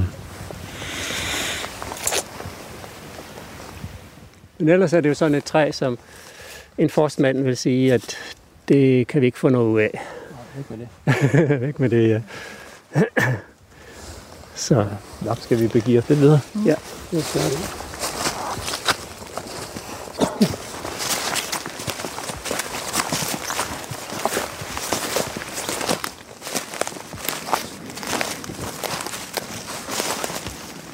Jeg kan lige tage den her på vejen. Nu står vi her og kigger ned i skovbunden, og her har vi en, en egeplantning. Og den giver så lidt mere lys end, end den bøgeskov, vi har været i før. Så her har vi faktisk nogle mosser, som vokser i, direkte i skovbunden. Og jeg har samlet en op her, øh, som hedder skovjomfruhår. Øh, jeg talte tidligere om, at der var nogle mosser, som faktisk har noget ledningsvæv i sig. Og det her er så en af dem, og det er også en af de større mosser. Den er ikke helt så stor som den almindelige jomfruhår, men den kan godt blive sådan 10-20 cm høj.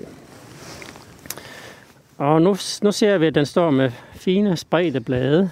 Det er fordi, der er fugtigt. Når det bliver mere tørt, så klapper den sammen. Øh, og øh, den er så i stand til at reagere på, på fugtighedsforhold.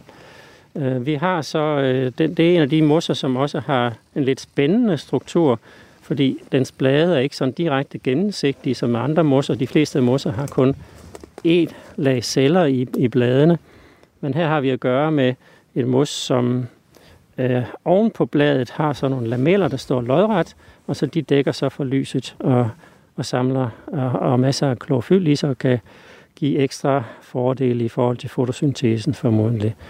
Det er den her gruppe af mosser, som øh, rummer verdens største mos. Det er en, der hedder Dawsonia og vokser nede på i Australien, og den kan blive omkring 1 meter høj. Hold da. Og det er jo ganske det er voldsomt. Meget, meget mus. Så det er skovjomfruhår. Øh, Hvis vi nu taler om juledekorationer, så er det, den her altså ikke så smart at tage med hjem. Den ser rigtig fin ud her. Men tager du den med ind i stuen, ja præcis Emil, Ja, du har samlet en op der, Ja, der er klappet helt sammen. hvor, hvor man kan se, at de nedre blade, de strider ud til siden, fordi de er fugtige, og de øvre, de har klappet sammen. Og det vil ske, hvis man samler den med hjem i stuen, hvor der er tør luft, så vil det hele klappe sammen. Og så er den ikke så køn. Det bliver lidt kedeligt at se på. Så øh, hvis vi snakker igen om juledekorationer, så noget af det bedste sted at samle mos til juledekorationer, det er jo så i en, i nåleskov, mm. som, har en, som er lidt ældre, øh, og hvor der er lidt, lidt lys. Så er der vel være masser af mos. Her i Mosgårdsskoven er der ikke særlig mange nåle øh, træer, så det, det er ikke et særlig godt sted at samle mos til dekorationer. Og det er faktisk også sådan, at hvis man finder den, der hedder hvidmus, så må man slet ikke samle den her i skovene. Fordi det er skovene her, er, hvad vi kalder Natur 2000-område, og der er så begrænsninger på, hvad man må indsamle. Blandt andet den her hvidmus, og hvidmus er en, er en, som man ellers ser ret tit hen hos blomsterhandlerne øh, i dekorationer. Det er sådan en meget, meget tæt art, og de enkelte skud står helt tæt sammen, og det giver sådan et nydeligt øh, billede. Øh, men den er altså beskyttet på de steder, hvor vi har Natur 2000 områder. Og hvor har vi det? Det kan man gå ind på nettet og finde. Man søger bare på Natur 2000 og finder et kort, og så kan man se tydeligt, hvor det er som Natur 2000 områder. Det er altså steder, som er udpeget, hvor vi skal passe særligt på naturen. Så pas på med ikke at samle den, fordi det er ikke tilladt.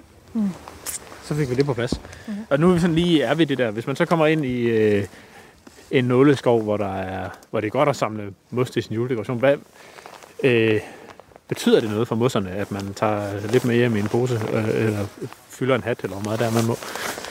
Generelt set betyder det ingenting, nej.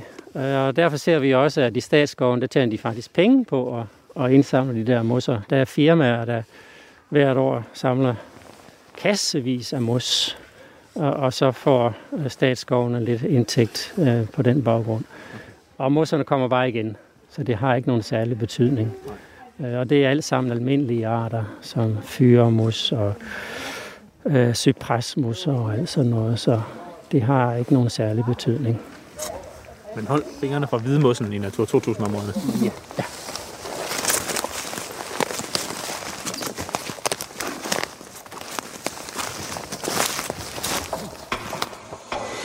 Du lytter til Radio 4 til det. Det er fordi, jeg vil godt vise noget om, at skovbunden er anderledes her. Øhm. Skraber vi lidt i jorden her, på det her sted, så kan vi se, at, at jorden har en anden farve, end den sådan har ellers i skovbunden. Så skovbunden den er meget mørkbrun her. Her er det mere lysere brun. Og det skyldes, at der her i, der er sådan nogle små nister i også, det er små korn af kalk. Øh, og vi står faktisk her ovenpå en aflejring af kildekalk. Og det er sådan en lille bakke, en lille forhøjning her. Og den kildekalk er dannet gennem tusinder af år i efteristiden. Og den skyldes en kilde, som stadigvæk løber lige herhen på den anden side. Øh, og den kilde har så sprunget med noget kalkholdigt vand. Når det vand det er nede i tryk og nede i lagene, hvor det løber igennem en masse kalk, så opløser det kalken. Og så kommer det så op til overfladen, så afdamper der øh, koldioxid, og så udfælder det her øh, kalk så. Og det udfælder specielt, hvor der er planter og på bladene, fordi planterne øh, de bruger også koldioxiden, og så udfælder kalken på, på oversiden af dem. Så der har vokset mosser i det her kildevæld, og de har haft en betydning for udfældningen af, af det her kalk. Så den her lille knold, som måske dækker øh, 20 meter den ene vej og 20 meter den anden vej, er aflejret i det, det her kilde for lang tid siden, og nu er kilden så flyttet sig et stykke derhen. Og vi kan ikke længere se, at der kommer kalk ud. Og det er jo så den der langsomme proces med, at kalken den efterhånden bliver udvasket i det øvre øh, jordlag, og så bliver, den, øh, så bliver vandet surere og surere, når det kommer frem. Men alt det her kalk, som har aflejret sig, det giver så nogle vækstbetingelser for nogle planter i dag. Så det her sted, hvor vi står, der er der for eksempel sådan noget som vorfladbæl, som er en art, der kun vokser på kalk, der har indtil for få år siden været sådan noget som forskellige blomstrede viol, meget sjælden og kalkelskende plante også. Og vi har også blå anemone, der også øh, skal have kalk eller elsker kalk. Og lige om lidt kan jeg gå hen og finde nogle mosser her, som øh, også vokser kun her, fordi der er kalk, og som er det eneste sted i skoven, vi finder dem, fordi der er så specielle forhold lige præcis på det her sted. Ja, og det er spændende. Det er jo øh, eksklusive arter. Det er eksklusive arter, ja. Helt bestemt. Det er virkelig... Øh... Ja. Der står lidt violer her, men det er nok ikke den forskellige. Nej, vi har ikke fundet den de, de sidste 20-30 år. Den er desværre forsvundet, ser det ud til. Ja. Men den græs, der dominerer her, det er en, der hedder skovstilgaks, og det er jo så også en, uh, en af dem, der, der ligesom viser, at der er rigere bund. Og så er der skovbyg også, øh, som også viser, at vi er på en, en rig bund.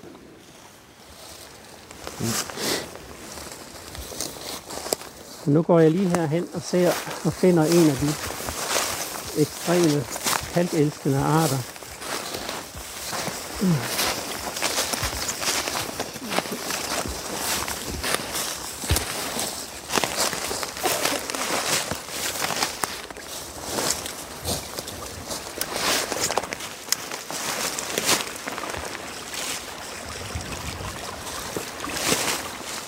Har jo sådan et eksempel på, hvordan jordbunden ser helt anderledes ud her. Ja, den er sådan helt, øh, Det kunne næsten ligne øh, noget, og sådan tager ud af en, øh, en træstamme i forrådnelse, eller sådan Ja. et eller andet i den stil. Sådan helt Ja. næsten lysebrunt, og Og grynet. ja, Og med lyse nister i.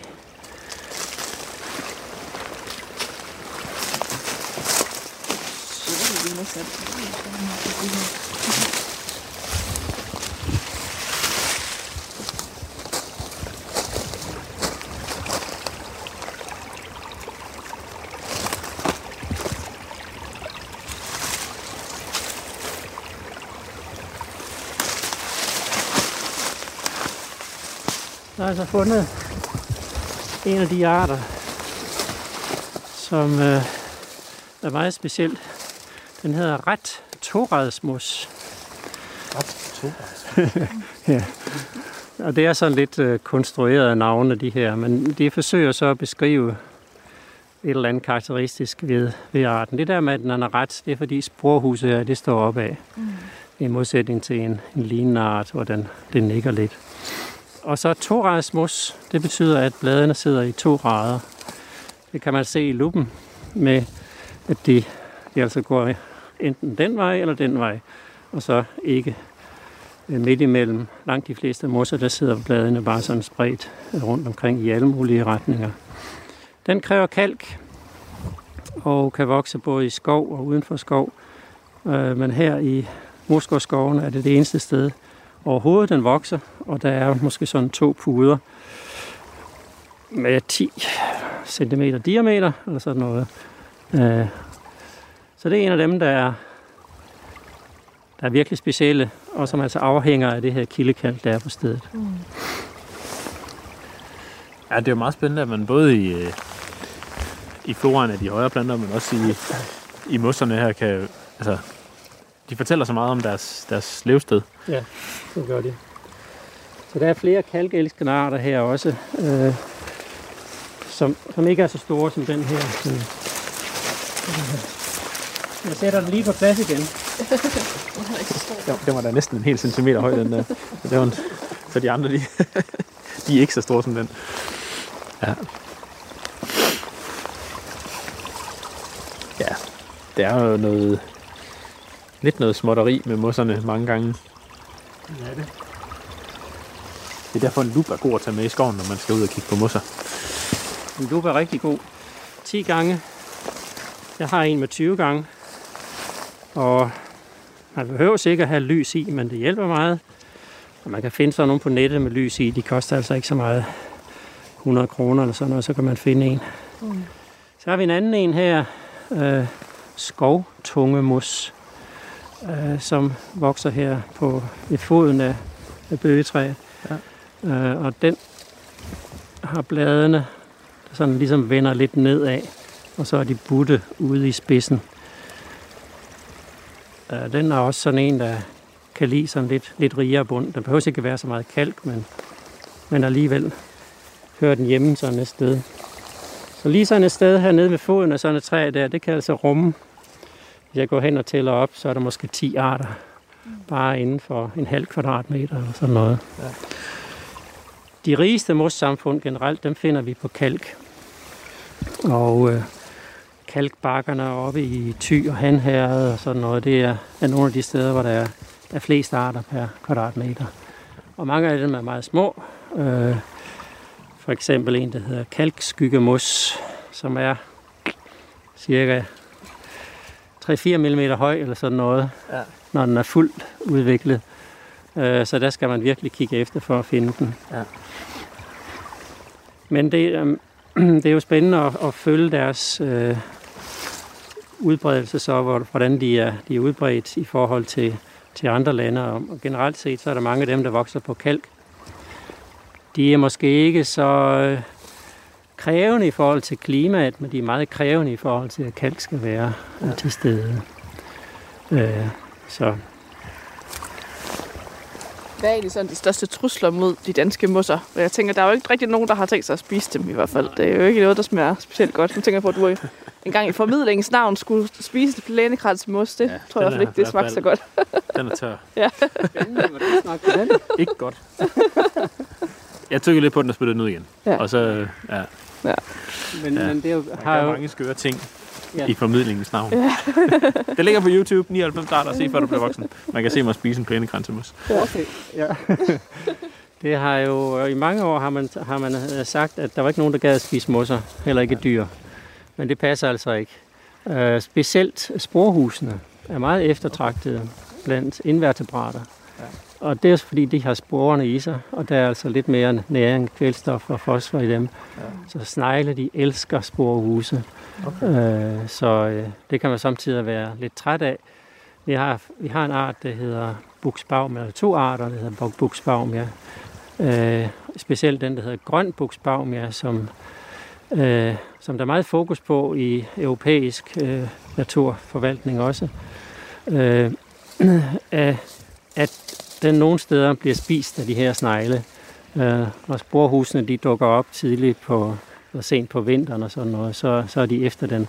Ja. Og, det er jo ellers en lille bitte ja. mus, så det kunne være godt nok lige med et ekstra sporhus til at hjælpe med at kunne få øje på den. Den har næsten kun sporhuse. Ja. Den har, det, det er sådan set næsten det eneste, der er af planten. Den har ingen blade rigtige, så der er kun sporhuse tilbage, og det er spist, så er den, så er den bare væk. Mm. Men det er et eksempel på, på kan vi sige, herbivori af mosser. Ja. Så det findes absolut. Der er andre end dig, der spiser mosser. det gør det ikke igen. Men ellers er det mere sådan noget temperatur og... Øh, så historisk set, ja, du spurgte om, hvad der var de største ja. trusler. Den historisk set største trussel har uden tvivl været dræning af moser, afvanding af moser. Det er voldsomt. Vi har i stedet mellem 5 og 10 arter, som vi simpelthen... Man må regne med, at de er uddøde i Danmark på grund af dræning. Okay.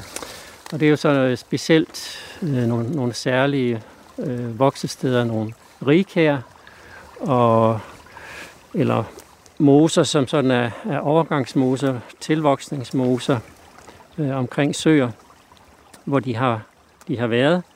Ikke så mange steder, måske 5-10 steder eller sådan noget, totalt forsvundet.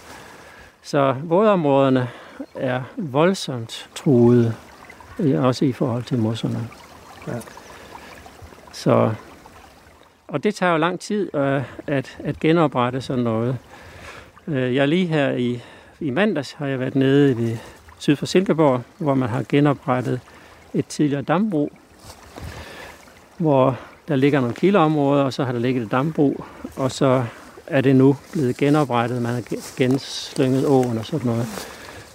og det er spændende at se, at, at det kan lade sig gøre, og man forholdsvis hurtigt tiltrækker nogle nye organismer, som, som ikke var der før. For eksempel gul vipstjert så vi, det var, nej, hvad, hedder den? Bjergvipstjert så vi, der, vi var dernede. Øh, som nu får et, et rigtig godt sted, hvor den kan gå og fange insekter hele vinteren. Øh, men med hensyn til mosserne, der er det lige i sin vorden. Sådan, det er måske 3-4-5 år siden, de har lavet det der system, og man kan godt gå og se, at nu begynder der at komme sådan mosser, der tilhører de lidt mere stabile samfund. Men ellers er det sådan nogle pionerer, der er der nu. Så det tager jo lang tid, før vi får de forhold, som nogle af de mere krævende arter, de skal have. Øh, så, og det er jo en af problemerne ved vi mennesker. Vi har svært ved at vente. Ja. Vi vil meget hellere sige, jamen, kan vi ikke gøre et eller andet, så, så kan vi hjælpe det frem. Men øh, vi er altså nødt til at vente. Vi er også nødt til at vente på, at, at skovene her bliver spændende og sådan noget. Så, ja. Men øh, vådområderne, ja. Og så har luftforurening været et kæmpe problem. Nu bliver det altså bedre, som jeg har nævnt. Så det er en positiv historie. Det er også positivt, fordi det er jo resultatet af en bevidst handling. Det er faktisk sagt, nu må vi gøre noget ved det, og så har man gjort noget, og det har en effekt. Og det skal vi så også have frem og, og nævne.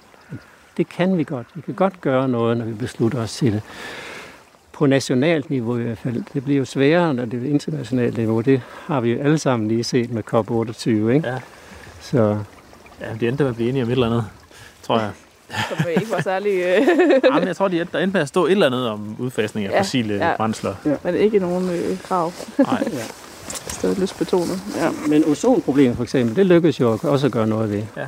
Men det er jo så også forholdsvis begrænset, kan man sige. Der skal man bare finde nogle erstatningsstoffer. Så, ja. Øh, ja, så vi kan godt, vi kan vi godt. tager sammen. Vi kan mm. godt. Ja. Så det, det er fint. Men vi kan lige prøve at gå hen og se på, på kilden, der løber jeg nu herhen, ja. og se, hvad det er for en mus, der vokser her. Ja, lad os det.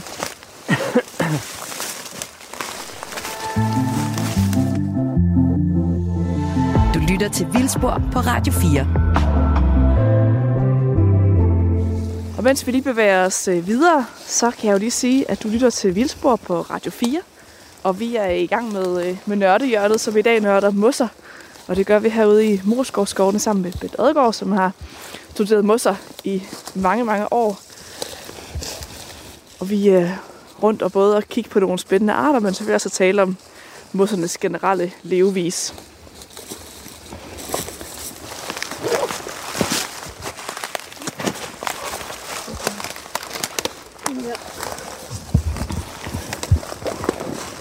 Ja, der er her. Lige sådan der.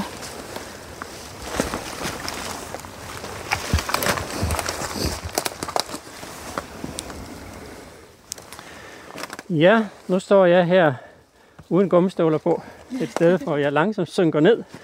Ja. øh, fordi nu står vi hen i den del af kilden, der er tilbage. Så et kilde her, som jo har løbet i tusindvis af år på det her sted. Og der er ikke så mange kilder tilbage, øh, og det er meget på grund af grundvandsindvinding. Der er også grund af grundvandsindvinding lidt længere hernede. Øh, dog sker der jo lidt det sjove nu, at nogle steder, fordi man begynder at lukke boringer på grund af pesticider i boringerne, så stiger grundvandet nogle steder igen. Så Og det- jeg håber på, at vi får nogle af kilderne tilbage. Så kan man måske. faktisk ja. håbe på at få nogle kilderne tilbage. Men her har vi en kilde, som har løbet her rigtig længe. Øh, og i den vokser der en mos, som er karakteristisk for den her sted. Bredbladet velmos. Øh, Palostriella commutata. Som, øh, når man kigger på den øh, umiddelbart, så er den jo rigtig smuk. Meget Juletræ. For at blive i julesnakken, når man ser den fra den ene side. meget regelmæssigt forgrenet. Det vil sige, at den har en hovedstamme, og så en masse sidegrene, som sidder meget tæt. Øh, så det ligner næsten sådan en, en kam. Og kigger man på den i sin lup, så kan man se, at bladene er lidt ensidigt vendte, og de har tværbølger i sig, nej, længdebølger i sig. Øh, så det er en art, der er karakteristisk for sådan nogle vældområder. Vi har den et par steder her i skovene. Øh, så det er en, en god indikator for, for sådan nogle øh, kilder, øh, som er stabile, som løber året rundt øh, i forholdsvis øh, kalkrige omgivelser. Den har sikkert også vokset her i årtusinder. Hvis man nu borede ned i det her kildekalk, så vil man nok kunne finde, hov, der kommer en, en lille frø, som vi har forstyrret. Ja, det er meget, Den, den har nok Ja, du har gået ting igen.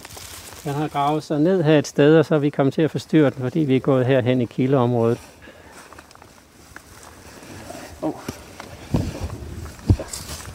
Sådan. En butsnudet frø. Butsnudet frø. Men hvis man nu borer ned i det her kildekalk, så vil man kunne finde rester af de mosser, der har vokset i den her kilde før i tiden også. De bliver bevaret i sådan noget. Og så vil vi kunne se, øh, hvor lang tid den her har været der. Der har sikkert været ganske mange arter også, som nu er forsvundet. Og det, det vand, der løber her nu, vi kan jo ikke se, at der er nogen kalkudfældning her. Så meget kalk er der ikke længere. Øh, så der dannes ikke kildekalk længere. Men der er kalk i vandet, ellers ville den mos øh, art ikke være her længere.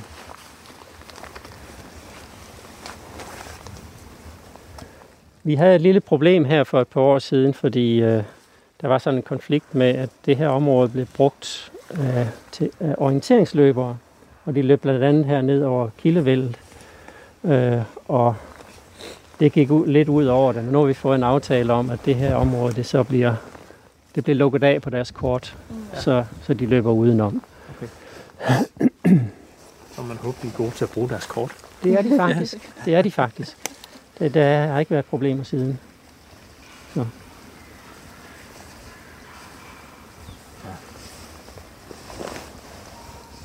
er et fint sted. Det er et meget fint sted, ja. Jeg talte en lille smule om det, da vi talte om, øh, om det her med skovstrukturen tidligere. Hvor meget, øh, hvor stor en rolle spiller dødt ved i skoven for mosserne? Altså man hører mest om, at det, det er biler og svampe og sådan noget. Det er tit dem, der, de artsgrupper, der som bliver nævnt i relation til dødt ved. Men hvor meget fylder mosserne i den sammenhæng? De spiller en vis rolle. Øh, der er så nogle arter, der, der gerne vil vokse på, på dødt ved. Men paradoxalt nok, øh, så de, de mere interessante dødvedsarter, dem finder vi faktisk på nåletræ. Okay. Men det er sådan lidt omvendt af, hvad man plejer. Ja, så der er sådan øh, et lille paradoks i det der, også med, hvis man nu siger, at vi skal kun have hjemmehørende arter. Hvis vi kun har hjemmehørende arter, så skal vi så også acceptere, at så mister vi faktisk en del af vores biodiversitet. Og for eksempel den her grøn buksbaumia, vi talte om før, ja. det er jo sådan en, der næsten kun vokser i, i nåleskov. Der er nogle enkelte steder i bøgeskov, men den er langt sjældnere i bøgeskov her. Kommer vi længere ned i Europa, så er der en masse af den i bøgeskov, men heroppe nordpå er der ikke. Øh, den kan faktisk vokse i nogle ret kedelige grænskove. Øh, øh, og hvis vi beslutter, at vi vil ikke have grænskove, så mister vi så den art. Og vi mister en række arter, som vokser på dødt øh, nåletræs ved også.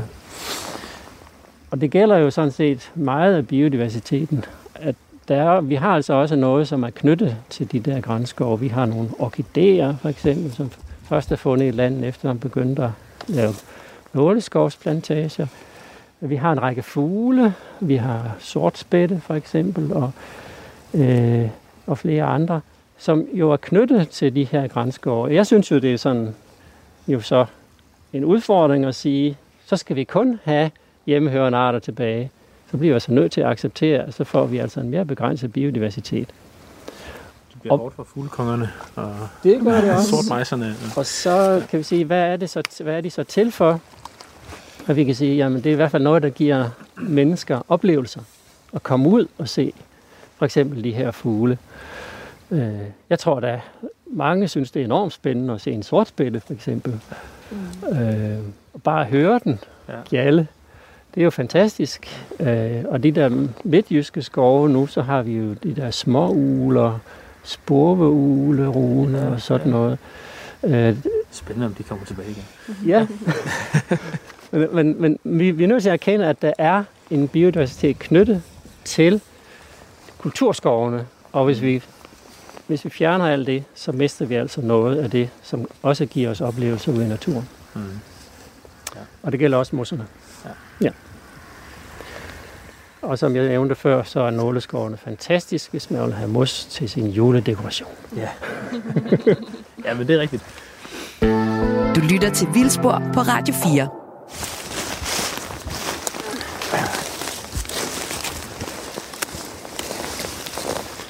Her står jeg så med en mos, som, en mosart, som jeg har plukket op, der vokser på et, et stød, altså et, resterne af et i fældet E, har stået her engang, og det er så en af de meget almindelige i skoven. Brunfiltet stjernemus. Og faktisk kan vi nu lige her se, hvorfor man kalder den for stjernemus. Det er det her nemlig handskud. Når vi kigger på den fra oven, så kan vi se, at her er et lille brunt punkt i midten. Mm-hmm. Der i sidder alle anteridierne. Det er de handlige kønsorganer. Det er dem, der producerer spermatozoiderne. Og rundt omkring er der så en krans af blade, som sådan ser stjerneagtige ud. Og det er så det, der har givet navnet til, til mosset.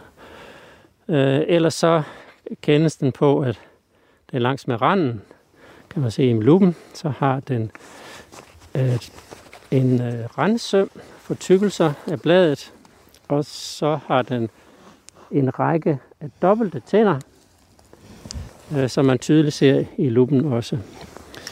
Så brunfilte stjernemus, det er en af de typiske skovmosser, øh, som vokser her, som her på, på stød, men også kan findes på jord. Øh, den kunne man måske nok tage med hjem, men jeg tror også, den klapper sammen. Mm-hmm. Det er bedst at tage nogle af de der nedliggende øh, sidefrugtede, som vokser her ved siden af, for eksempel, som den her. øh, cyprasmus. Øh, og så er der faktisk en til ved siden af her, der ligner cyprasmus, men som er øh, stød, men han hedder stuppølsekapsel på, på dansk. Og det er jo meget passende her. Den vokser faktisk på en stup. Mm. Og I kan se, det der strider op her, det er altså sporhusstilkene, men selve sporhuset er faldet af, fordi de modnes nemlig om foråret. Og faldet af, siger jeg så, de er sikkert spist. Ja.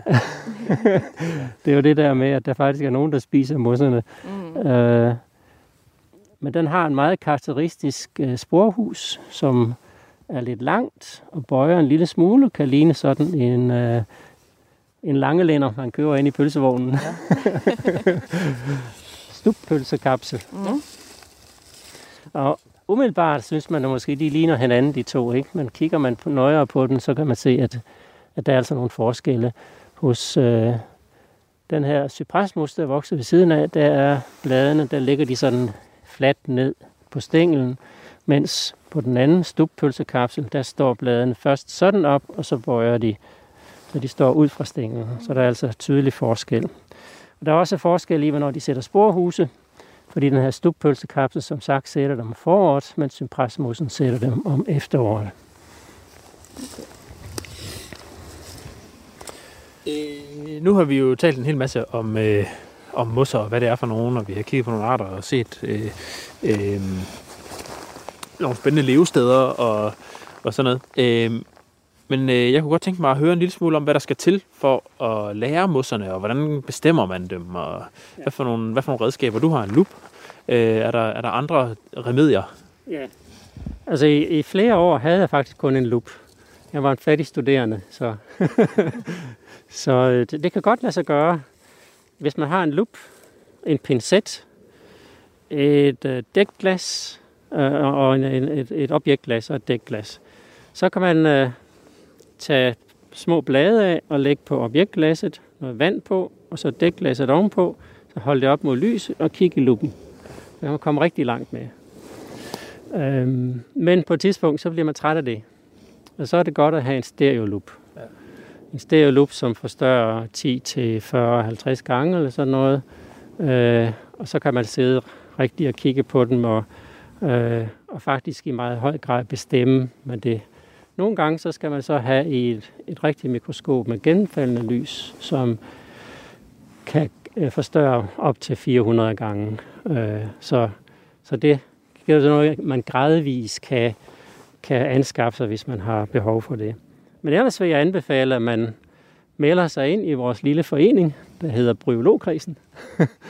Øh, og tre steder i landet, der er der så regelmæssigt sådan nogle aftener, hvor man kan komme til bestemmelser. For eksempel her i, i Aarhus, øh, i Vejen og i København. Og der kan man så mødes og så sidde med og spørge nogen, der er mere erfarne og, og se, hvad, hvad er det for noget jeg har fundet her, og komme i gang på den måde. Eller man kan komme med på ekskursionerne. Vi har en forårsekskursion og en efterårsekskursion, hvor der er plads til alle, og hvor der så er begyndere med og mere erfarne folk. Og vi har sådan, at den ene ekskursion er i den østlige del af landet, og den anden den vestlige del af landet. Og så kan man jo så vælge det, der passer en, en bedst. Øh, så der er flere forskellige muligheder. Og så selvfølgelig også det her dejlige vi har fået nu med arter.dk, hvor øh, man kan melde fund ind, og man kan tage et billede med sin mobiltelefon, og så spørge, hvad har vi at gøre med her? Læg det ind. Man kan for eksempel bare skrive, det er en mos. Så vil der være nogen, der går ind og siger, ja, det er det der i hvert fald. Eller også det er det ikke. Måske er det en lav. Øh, og så også komme længere ind i, så måske siger nogen, jamen det, er så, det ser ud som om, at det er en, en brunfilet stjernemus, eller bare en stjernemus, og så kan man komme videre den vej, og man kan få nogle tips, spørge, Nå, hvordan kender du den? Jamen, den, den ser sådan og sådan ud. Så det er jo et rigtig godt øh, redskab. Så noget fandtes jo overhovedet ikke, da jeg startede. Der var man jo fuldstændig prisgivet til sig selv. Mm. Vi begynder sådan at, øh, at nærme os øh, slutningen her, men til sidst så kunne jeg godt lige høre, er der nogen, øh, sådan helt kort, nogen øh, en must-have øh, bestemmelsesnøgle eller et eller andet øh, litteratur, man skal, man, skal, man skal have med. Ja, og det kan man finde inde på øh, Bryologkredsens hjemmeside. Der findes der gode links til litteratur, for eksempel til den danske mosflor, den røde danske mosflor, som nu er godt nok er lidt forældet og sådan noget. Øh, den, og, og til den britiske øh, mosforening, som har rigtig gode øh, redskaber også. Man kan købe en, en, en bog om de britiske mosser, som har en rigtig god nøgle i sig. Så den er, der, er den, de, de langt de fleste har sig. Og, og øh, på der, man, fra deres hjemmeside kan man downloade enkelte sider for de enkelte arter, også som pdf. Øh, og så har vi en svensk side øh, på deres artportal, hvor der også er en god generel nøgle, og hvor alle arterne også er beskrevet i. Så, så de redskaber er rigtig gode, og alt det finder man links til inden fra den danske hjemmeside på Biologkredsen. Meget fornemt. Jamen, øh, er vi så ikke der, hvor vi skal sige tusind tak til, øh, Det er vi vist jo. til dig, Bent? Ja, tusind tak, fordi du vil gøre os klogere på mosserne og vise os en masse spændende arter og levesteder, ikke mindst. Velbekomme. Jeg håber, at det har givet nogen appetit til at kigge lidt på, hvad de har taget med hjem i juledekorationen. Det må vi håbe. Der går ikke mos på rullesten Så nu må jeg afsted igen. Der går ikke mos på rullesten Så nu siger jeg farvel min ven. Og jeg ser din mund De lange gyldne hår dit glade smil. Går i hjerterne ind, og du ler til mig. Og siger før jeg går, kom hjem, så lukker jeg dig ind.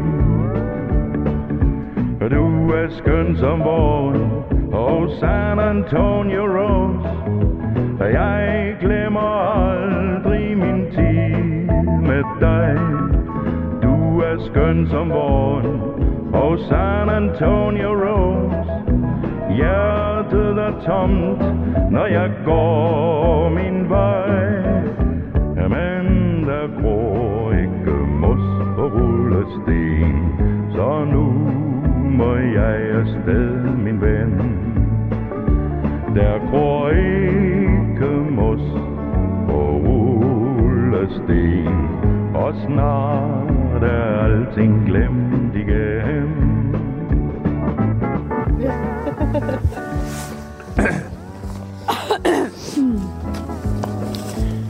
Nå, nu er vi tilbage på parkeringspladsen.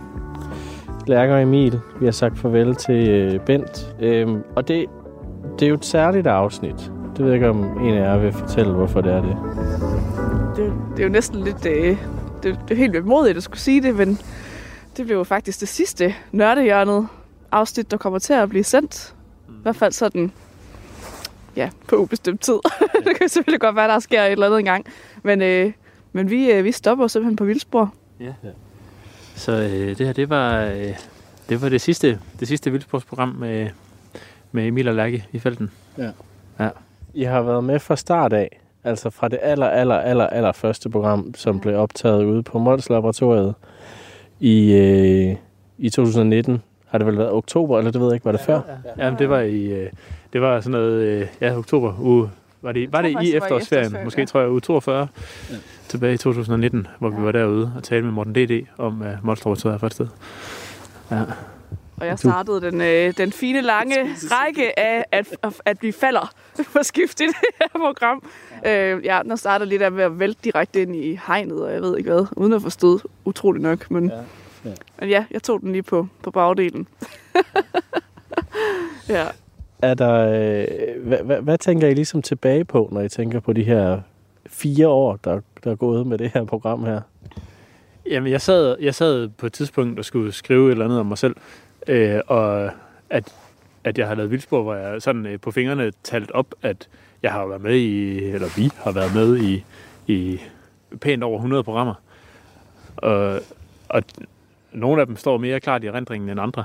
øh, det, første, det første program der var jo, var jo særligt, fordi vi var alle sammen helt nye, og havde ikke prøvet at lave det her før, vi vidste ikke, hvordan man gjorde, nærmest. Øh, så det var, det, var selvfølgelig, det var selvfølgelig helt specielt, og så har det bare været, så har det bare været sjovt, altså at få lov til at komme ud og tale med en masse spændende mennesker, og opleve en masse spændende steder, og ja, ja jeg ved ikke, om der er nogen, der sådan springer særligt, sådan husker. Har du nogen favoritter, Lærke? Nej, nej, det tror jeg ikke. Altså, vi snakkede jo lige om på vej herhen, sådan, vi kan ikke engang, altså, Bent spurgte os også lige før, hvad det var for nogle artsgrupper, vi ellers har snakket om, og vi kan jo nærmest ikke huske, hvad det er, vi har lavet for nogle programmer, så det på den måde, så, så er det måske sådan flyttet lidt sammen efterhånden. Ja, jeg kom til at tænke på, mens det, Bent han nævnte, at man finder, øh, man finder mosser i rav. Jeg kom til at tænke på det program, vi lavede fra, øh, fra Møn med, med Rav Anders, som viste os rundt i, øh, i den næsten færdige udstilling dernede på Geocenter Møns Klint med, med Rav, og hans, hans meget levende beskrivelser af de der øh, myrer, der er kommet op og slås i en, og blevet fanget af en klump harpiks og for evigt i, for 55 millioner år siden eller et eller andet. Det, det, var, det, det, det tænker jeg stadigvæk på en gang imellem. Mm. Det, var, det var et ret fedt program. Øhm, Og så har vi jo øh, to gode programmer med Hjalte Kærby, hvor vi både har talt om myrer og om, om græshopper.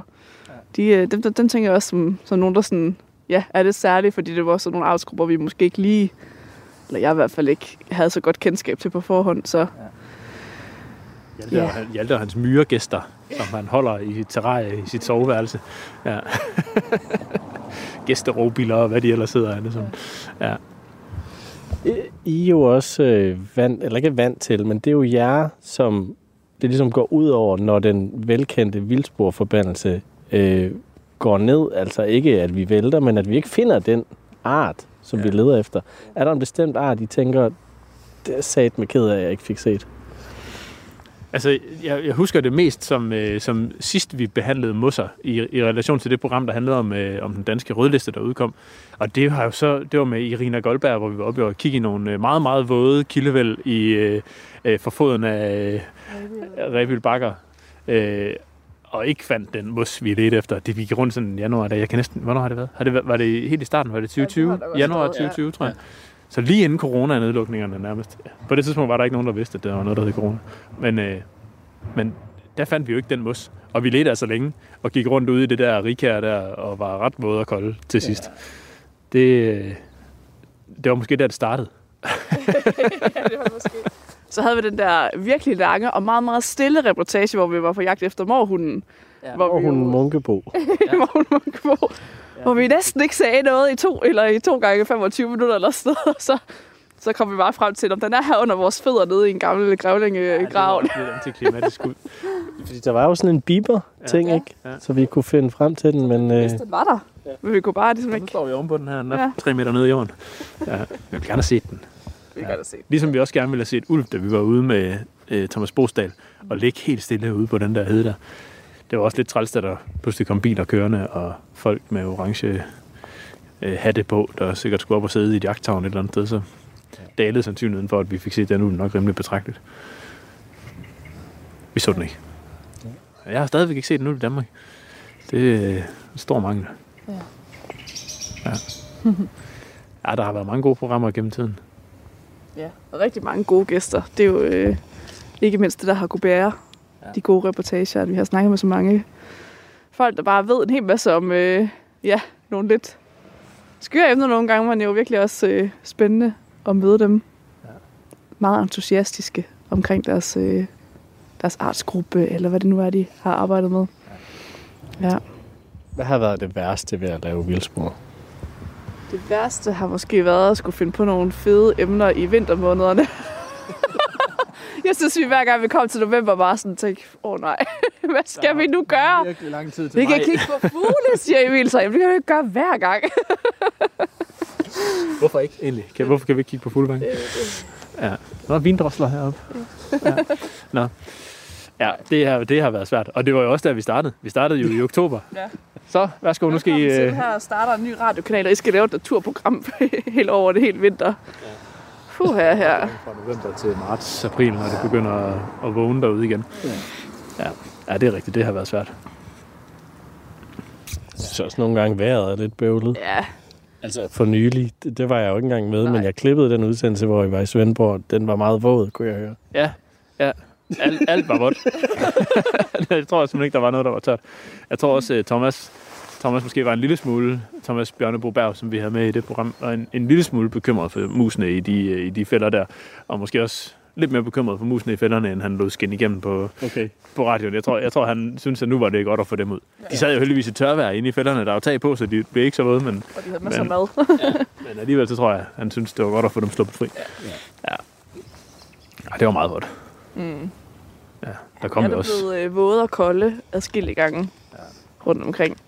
Også, øh, noget af det første var også, at vi var ude og kigge på, øh, det var faktisk også Laura, var det ikke det? Med roer. Roer. roer ja. Ja. Og helt ude, sådan, stå ude på vestkysten i øh, blæsevejr.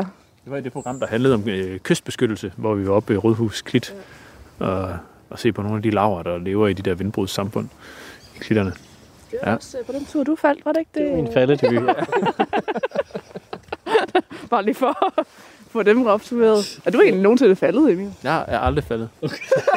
tror jeg. Du er også den eneste til, cirka, tror jeg. Jeg tror samtlige øh, tilrettelæggere, vi har haft med, øh, er faldet, og jeg er faldet. Jeg er i hvert fald ikke faldet så meget, at mit fald sådan har endt med, at jeg har ligget pladask. Jeg har nok glædet lidt og har... Wow, et eller andet. Men øh, jeg tror aldrig, jeg har været helt, helt på røven. Mm. tror jeg, jeg er sluppet for. Har I et haiku? Eller skal I lige have... Skal lige, øh, vi får, kan vi lige få en, øh, En jingle. en jingle, ja. en jingles fortælling tid. Så er det en jingle. Du lytter til Vildspor på Radio 4. Skal vi sige den kor så, som den sidste? Altså, jeg har jo en til aller, aller sidst. Du har til allersidst. Ja. Okay. Så kompenserer vi også. Så har vi to. Ja, det, det, det er det. Du vil ikke pakke den væk. du har lige skrevet den ned på din telefon, så vi kan Ja. huske det. Okay. Er det kor? Ja.